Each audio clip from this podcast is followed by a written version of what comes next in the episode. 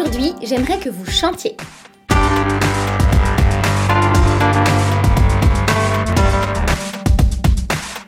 Quand j'étais petite, mon verset préféré était ce psaume. Que tout ce qui respire loue le Seigneur. Vous savez pourquoi? Eh bien parce que j'aimais beaucoup les animaux et j'aimais l'idée que eux aussi louent Dieu. Alors j'ai une question pour vous.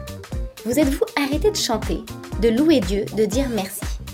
Nous traversons parfois des circonstances difficiles qui nous laissent sans voix. Oui, dans ces moments, on n'a pas très envie de pousser la chansonnette.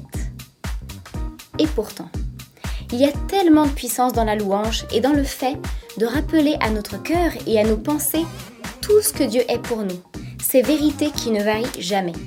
Il est fidèle, il nous aime, il est patient, bonté, puissant, il est notre refuge et il règne.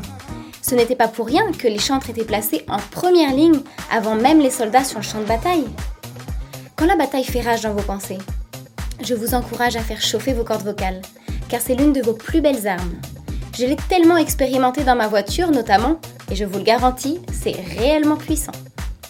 Alors, allez-vous céder votre place aux animaux aujourd'hui Ou bien allez-vous reprendre la vôtre?